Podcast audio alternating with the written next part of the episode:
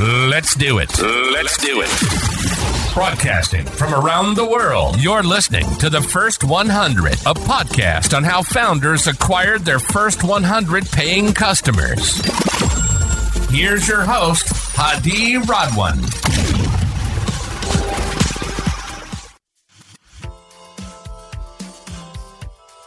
Harish, good to have you on the show. How are you doing today? I'm doing great, Hadi. Thanks for inviting.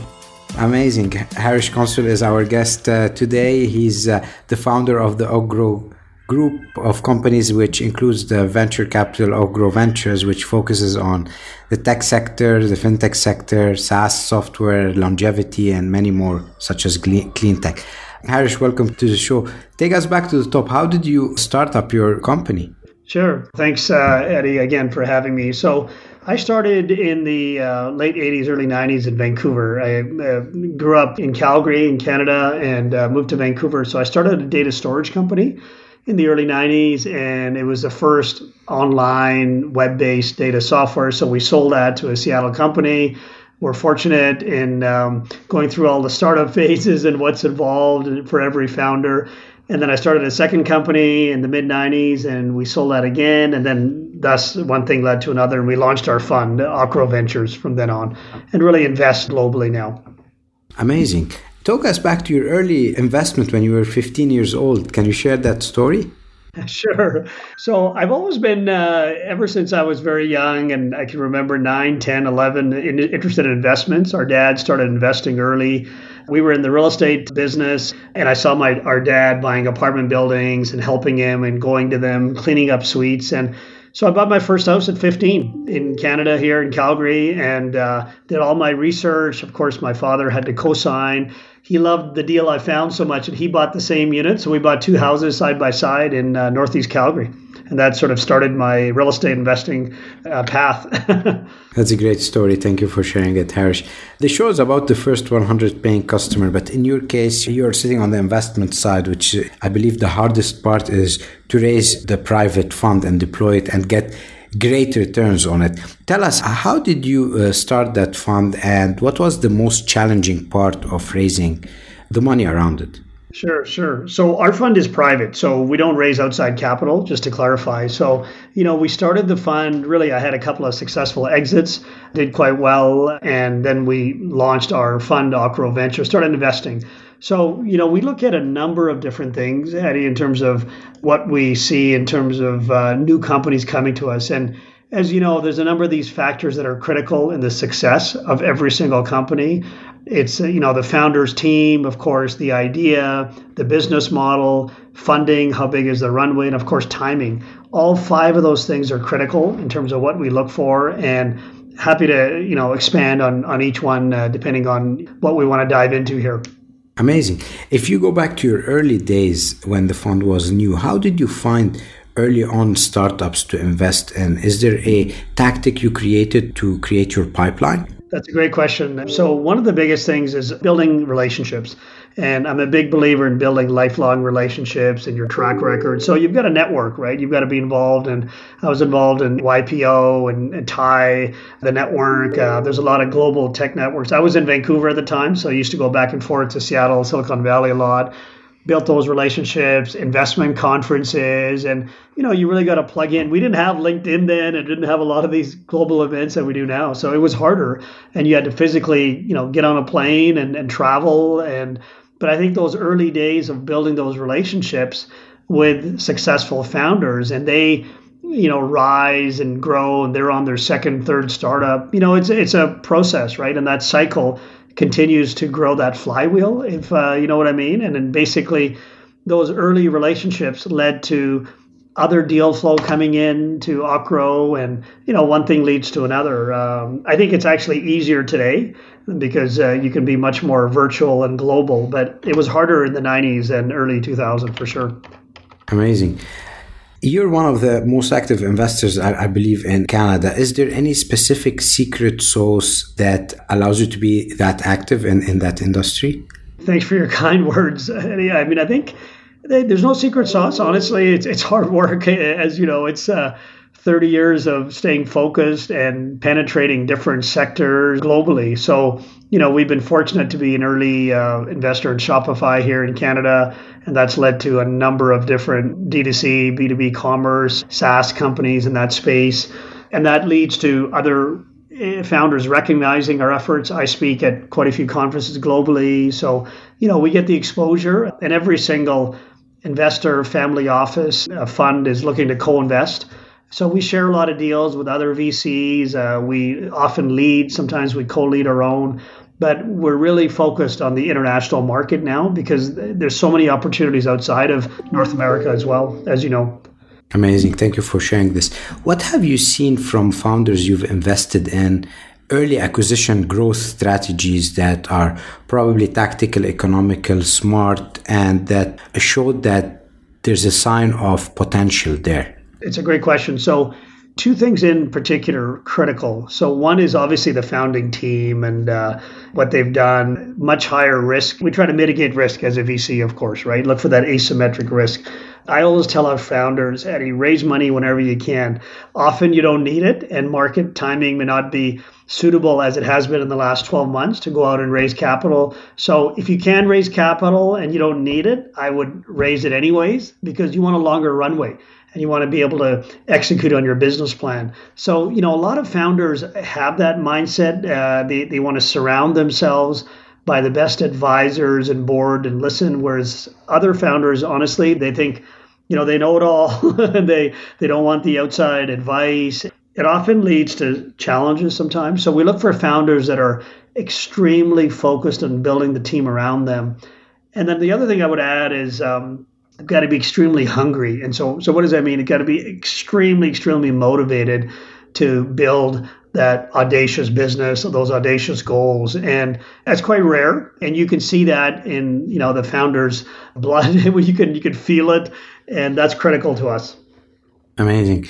I mean, a lot of investors we've talked to, they uh, they have their own blueprint of how to invest. For you, yeah. what's more important? Is it uh, you look first at the team and then the idea, the product, the market, or you look first on the, the market, the product, the idea, and then the team? Which comes first for you? So for us, we look at the market. We look at the, the market and the timing. Timing is, is actually the most critical that we look at. And a lot of people don't place enough emphasis on that. Can I give you a quick example?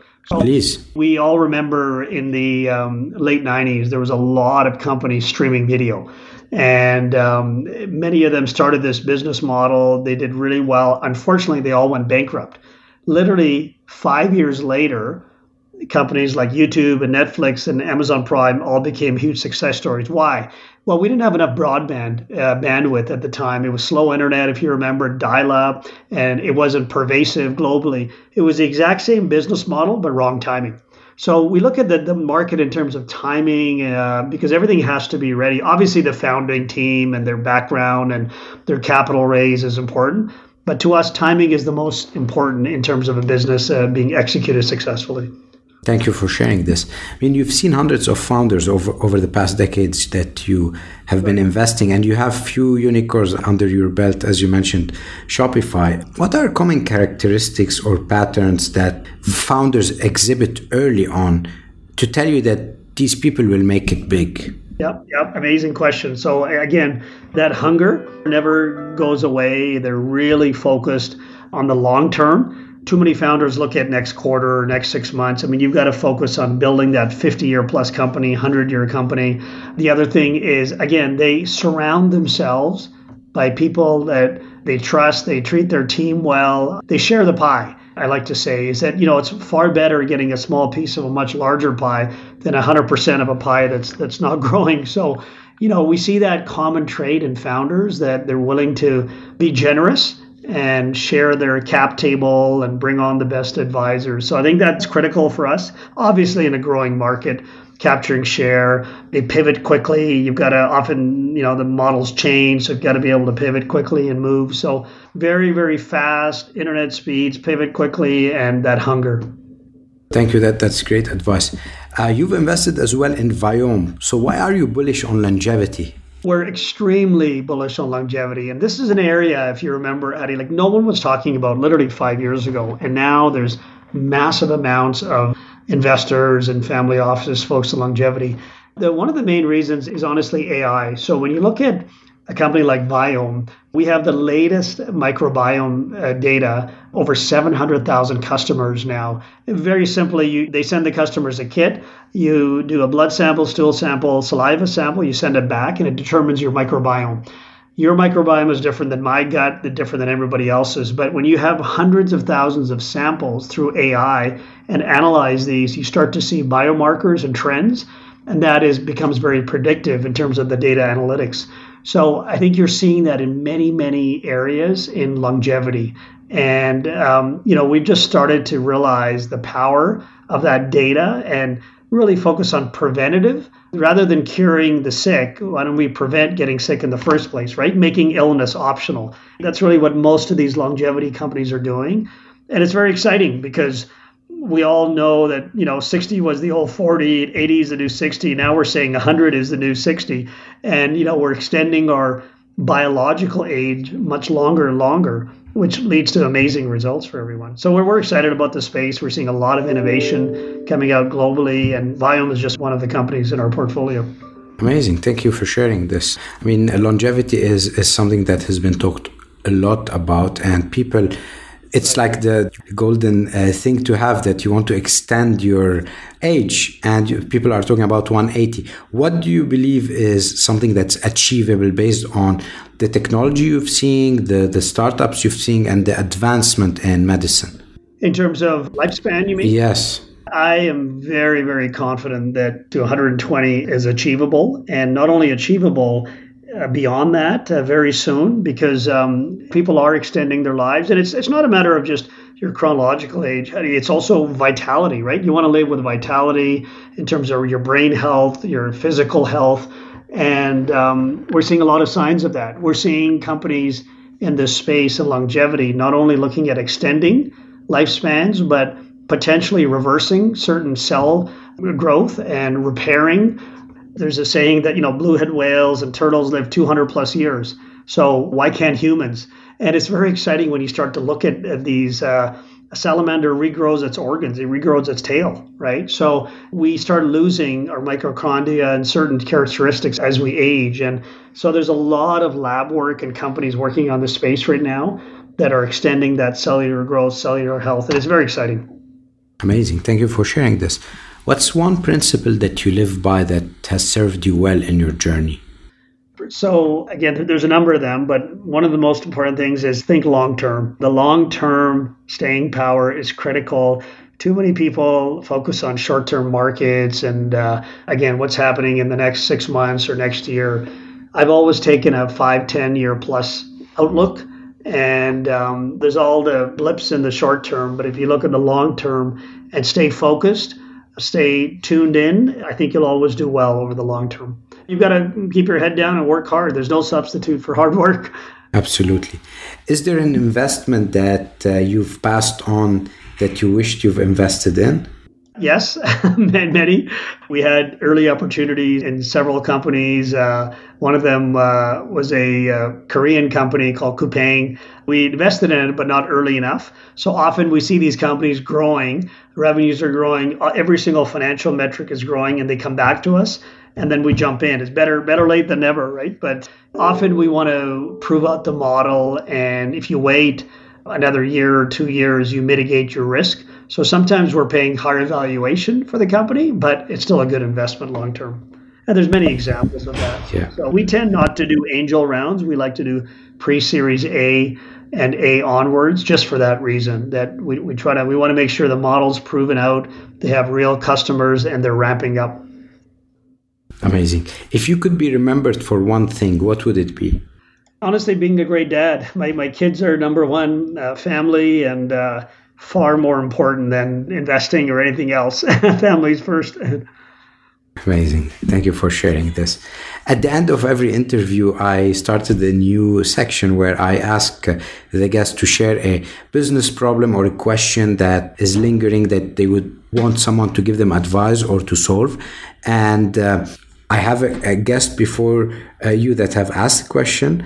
And I would like also maybe to have a question from you for the next guest. What sort of question do you have on your mind for a business problem that you need advice on? Business problem. I still find it very difficult to transfer money globally.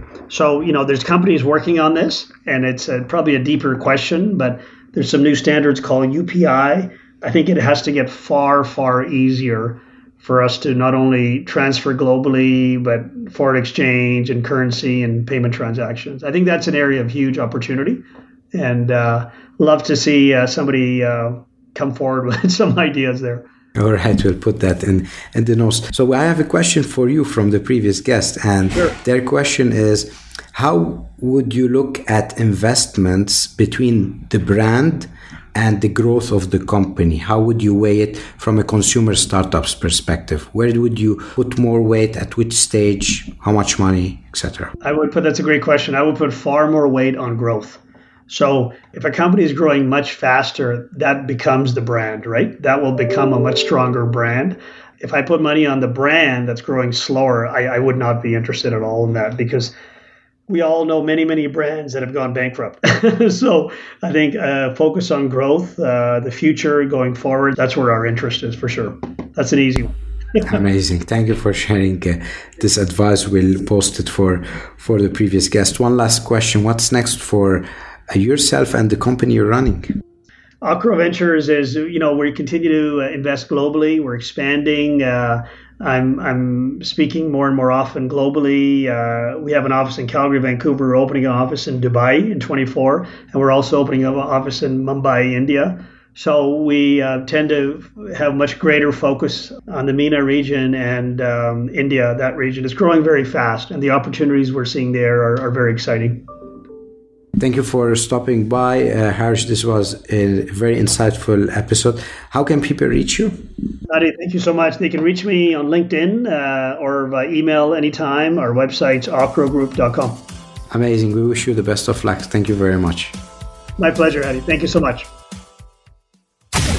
Thank you so much for listening to the first 100. We hope it inspired you in your journey. If you're enjoying the podcast, please subscribe to our podcast on Apple iTunes, Stitcher, Google Play, or Spotify, and share it with a friend starting their entrepreneurship journey. Leave us a five star review. Your support will help spread our podcast to more viewers.